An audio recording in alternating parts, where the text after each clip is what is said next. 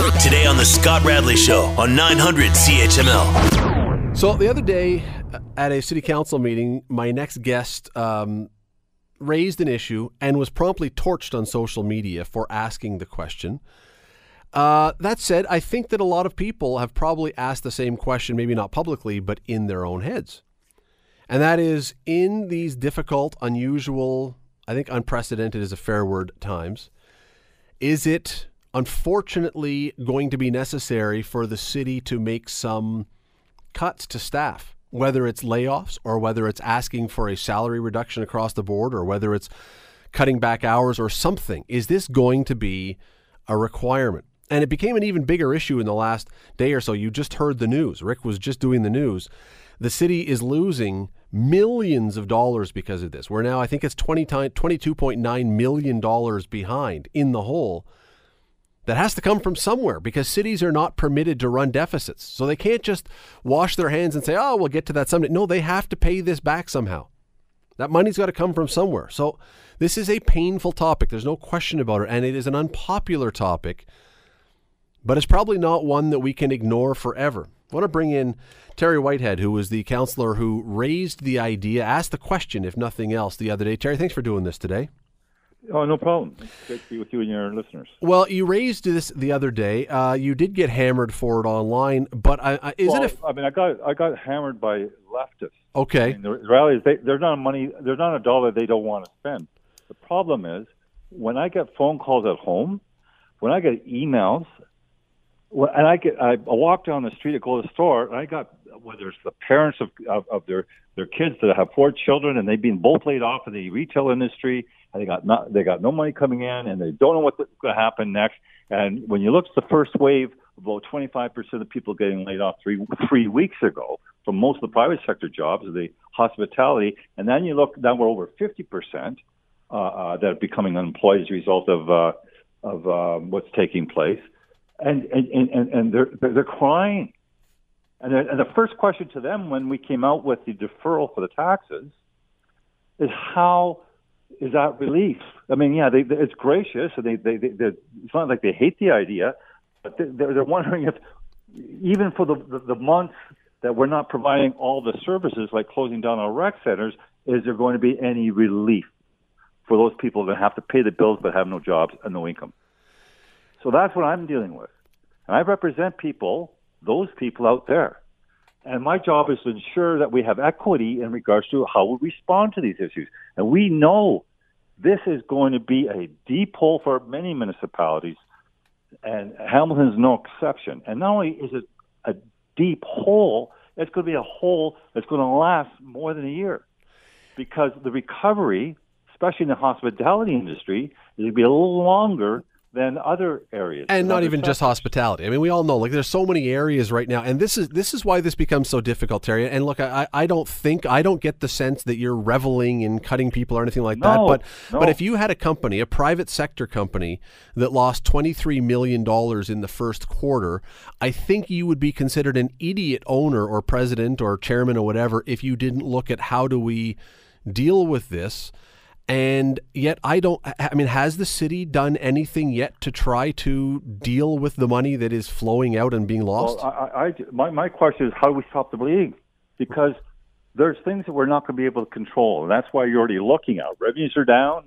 Uh, there's things we can't control, but there are certain things we can control. So here's the, here's the question, and I don't, and that's why I, you know, I get a lot of people that like the fact that I, I ask the tough questions. We got some of the best workers in the world. I mean, I, that, our workers, uh, in my humble opinion, I've been to pretty almost every department. We've got excellent staff. So this is not a strike against them. But how do I go in front of a mom and dad who's got four children, who's got no income all of a sudden, and they're asking me a question? What are we doing to cut their expenses? Yeah, I, what, I, what are we doing? Again, it comes back. Millions and millions of Canadians now in the private sector have lost their jobs or seen hours cut or whatever else. And there are people, not just you, there are people who are saying, well, is it outrageous to raise the question then? Could some of this be extended to the public sector that also you know, that they're making a lot of money too, or making money. I want to say a lot of money. Is it outrageous to raise the idea that maybe we need to tighten things up a bit? Well, and, and, and let's be clear. It's about having the conversation. I mean, the ultimate decision is made based on a metric. I mean, uh, something that's logical and that people can understand. People will make an argument, for example, that you know, for the economy to go, you need to be pe- have people that make money to spend money, right? Most people want to see people uh, that receive money actually provide a service, and there's the, the whole issue that can we redistribute uh, those workers in other areas of the city to uh, you know, and, and will they be needed in the context of dealing with this pandemic? So th- there's a lot of discussion can take place, but it needs to be had.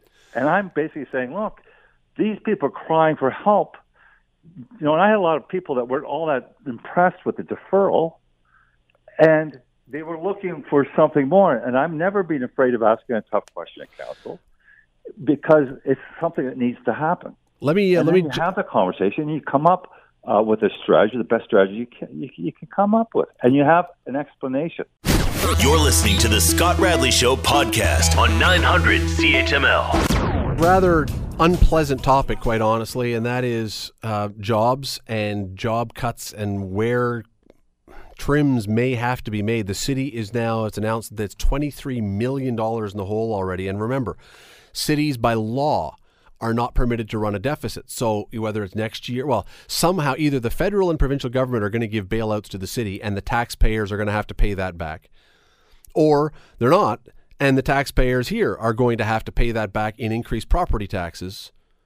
But somehow that money's got to be paid back. And so, how do you do that? Well, maybe, and it's unpleasant, maybe one of the ways is you have to start trimming costs in the city so that money doesn't keep rising. But if that if you do that, that may mean cutting jobs even temporarily, which nobody wants to hear and has raised a furor. Councillor Terry Whitehead raised this issue at council. Should we have this discussion? Um, Terry, you mentioned that you know social media did what social media does. What was the response when you raised this question around the council table? Everyone understands it. I mean, no one. You know, it's like some people believe that this is something that we shouldn't um, have a conversation about. I'm going. What's your constituents? What are they saying? Are they they're they're happy with the circumstances they're in? Are you not getting calls from people that are, are now like are are having anxiety about how they're going to pay their next bill? And and then they're asking point blank questions. The rec centers are all closed. We can't use them. We can't use the parks. We don't do yard and waste anymore. Are those employees still getting paid? And what's the answer? Yes. So my, correct me if I'm wrong with what I said at the beginning about how we can't hold a deficit. We can't run a deficit by law. Now, I understand these are exceptional circumstances, but there are, as I understand it, only two options to this then. Either we get a bailout from higher levels of government, or somehow next year on your municipal taxes, that money, those tax increases are going to have to pay for that, correct? Is there a third option?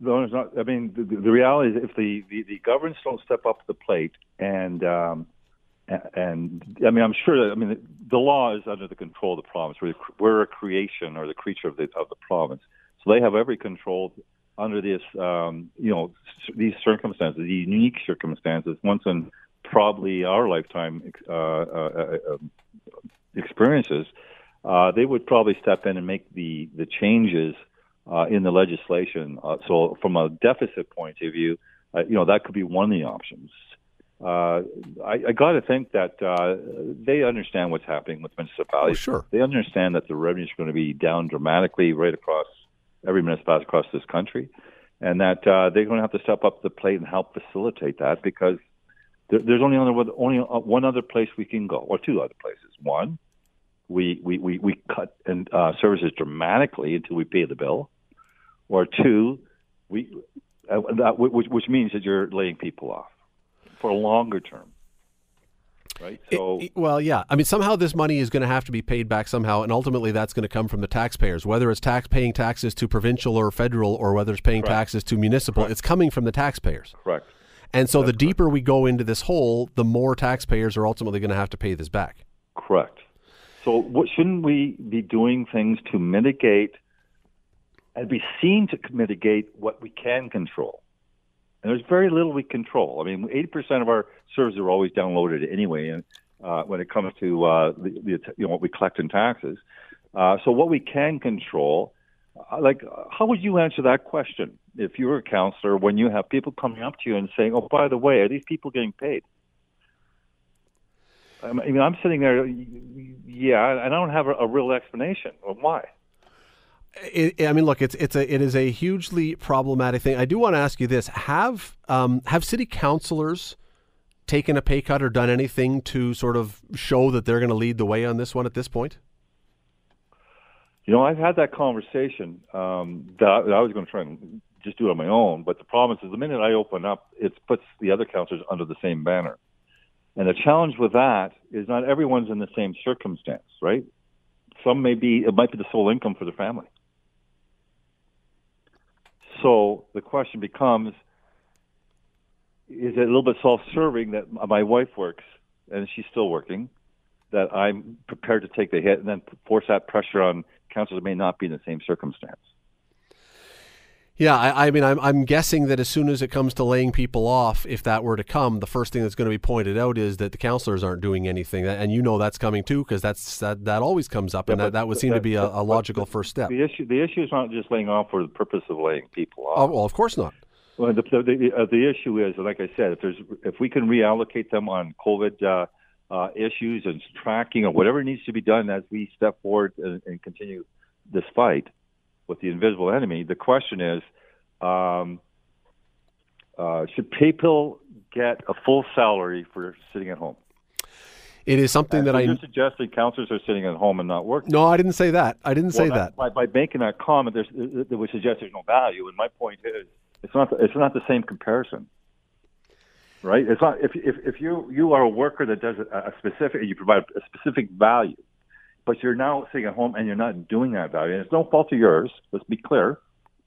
It's not but it's the circumstance that other people are in the same situation, and, and but they're not getting paid. Now, the good the, the good news is is that the federal uh, government has come up with some uh, uh, programs, and we'll see where this all ends. But there's going to be offsets. Yeah, it won't it, be perfect. But we are talking temporary, right? We're and we are, we are. And this is going to be something we're going to be talking about for a while. I have to go. Unfortunately, I'm out of time, but it is something we're going to be talking about because something is ultimately going to have to be done, you would think. And uh, this uh, this is not the last time this is going to come up. Councillor Terry Whitehead, always appreciate you taking the time. Yeah. Thanks for doing this. No problem. Thank you. You're listening to the Scott Radley Show podcast on 900 CHML. I'm going to move away from coronavirus mostly for the next little while. Um, although we, we kind of start there because everyone is at home because of it. But because everyone's at home, because everyone is self quarantining, Netflix has been getting a workout, probably in your house too. Uh, and I uh, look, we're all the same. I've watched some terrific shows over the last number of weeks. Unbelievable is a great show. If you need a good show to watch, Unbelievable. Uh, the Devil Next Door, it's an engrossing series. The Stranger was a great watch. And then there's Tiger King. Then there's Tiger King. If you haven't watched Tiger King, I think it's fair to say you're in the minority at this point. Netflix said a few days ago that 34 million people watched in the first 10 days of release. And considering they don't know how many people are watching, they, know, how many sets or devices are watching, it could be way, way higher than that because you could have more than one person watching it at a time. So here's the thing if you're one of the few people who hasn't seen Tiger King, I can't whittle down the plot to one sentence. It's just impossible, but let me do my best to try and give you an outline. It's the story of a a narcissistic, bigamist, gay country singing tiger breeder in Alabama named Joe Exotic, who once ran for president and governor. And it's about his ongoing fight with an arch enemy who may have killed her husband and fed him to a tiger of her own. We'll keep it to that. That's the simplest plot line I can give you.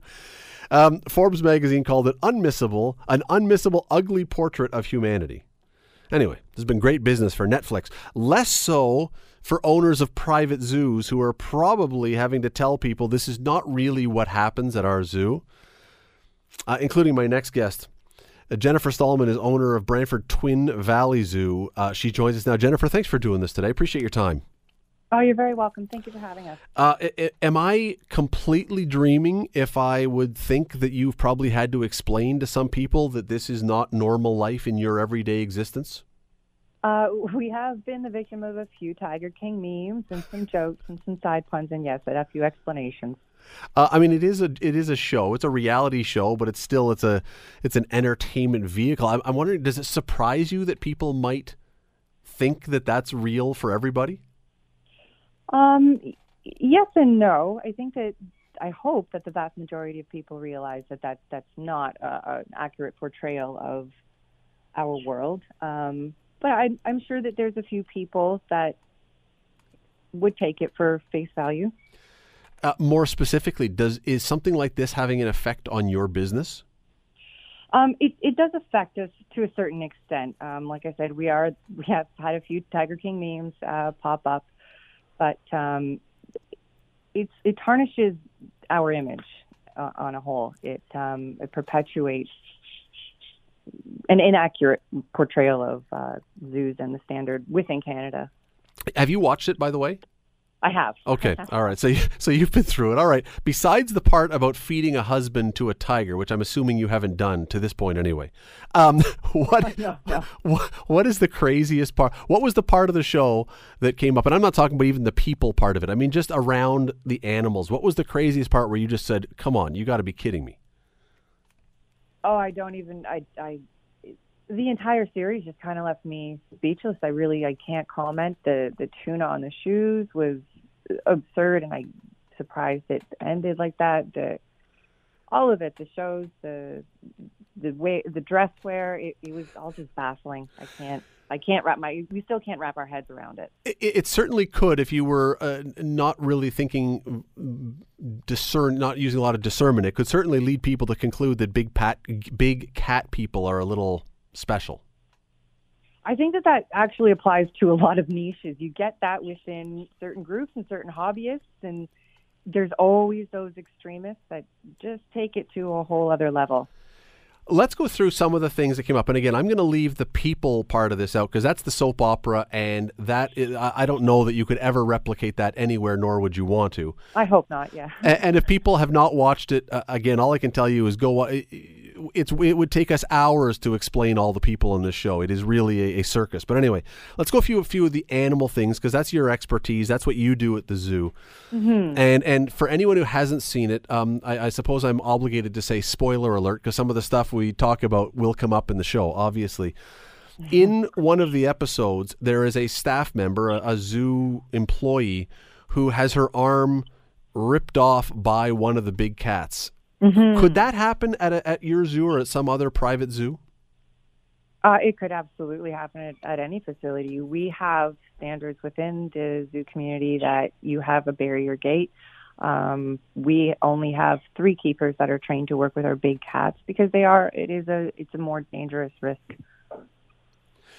But the in that scene, if I remember correctly, basically she was reaching into a cage and just I don't know if it was feeding or petting or whatever else. I mean, is is that commonplace behavior that you would sort of tease the animal? I don't even know if she was teasing them, but uh, is that normal behavior? Is that commonplace behavior?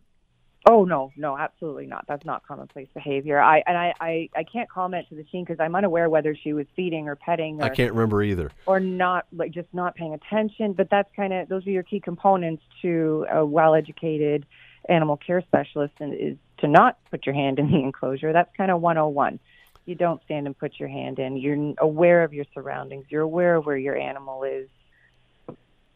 The um, one another part that made a lot of people squirm. Most of the food that they were serving to the animals seemed to be from the Walmart week overdue food truck. Oh, where they, yes, that I- is that commonplace?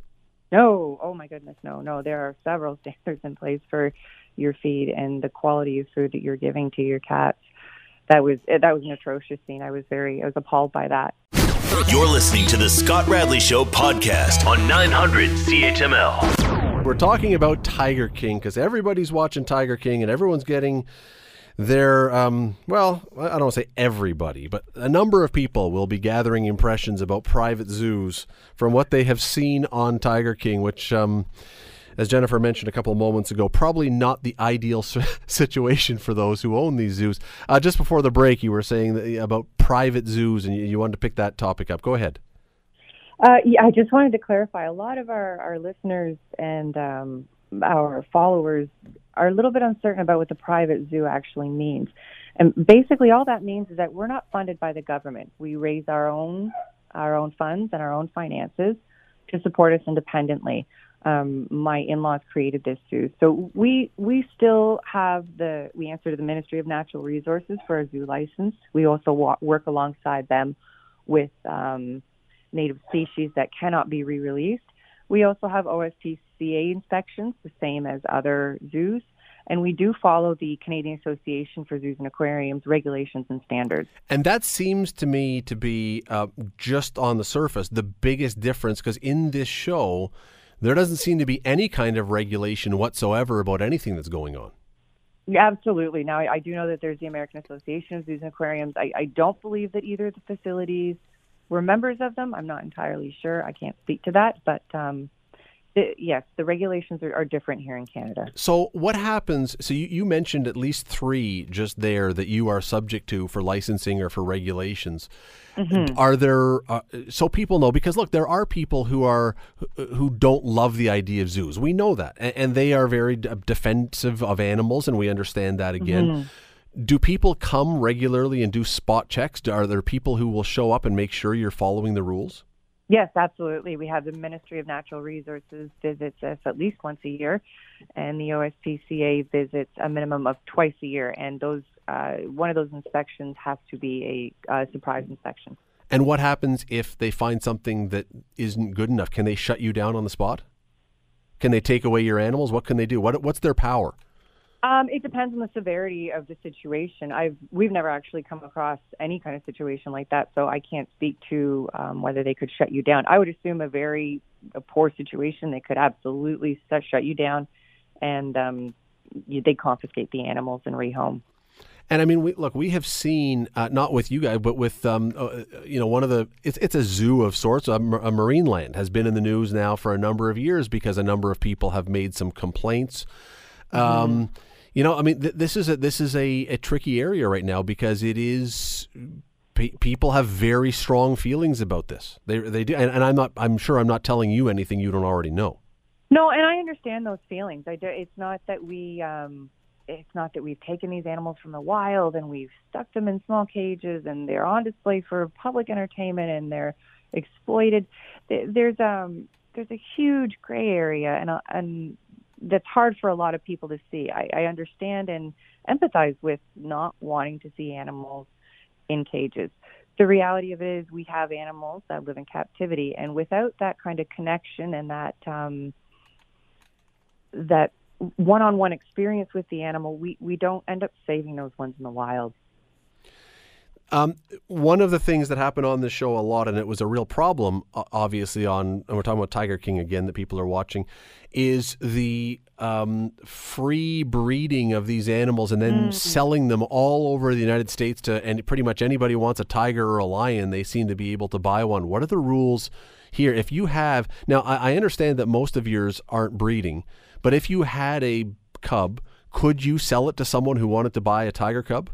No, we no we can't, and we don't. Just for the record, we don't breed any of our our cats here. They have all been either um, spayed or have a vasectomy in place because we don't we don't want to put other cubs out there. And no, we can't just you can't just sell them. I not I don't know what the rules and regulations are in the states again, but I do know that there are more cats in captivity in the states than there are in the wild.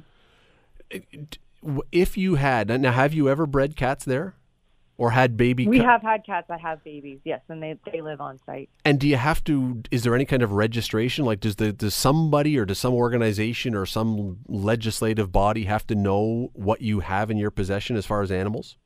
No, not at this time. Um, we have moved forward in Ontario with a bylaw called the PAWS bylaw, P A W S PAWS, and the Solicitor General will be um, overseeing that. The Ministry of the Solicitor General is now overseeing all of that. So I'm sure they will come forward with some new regulations.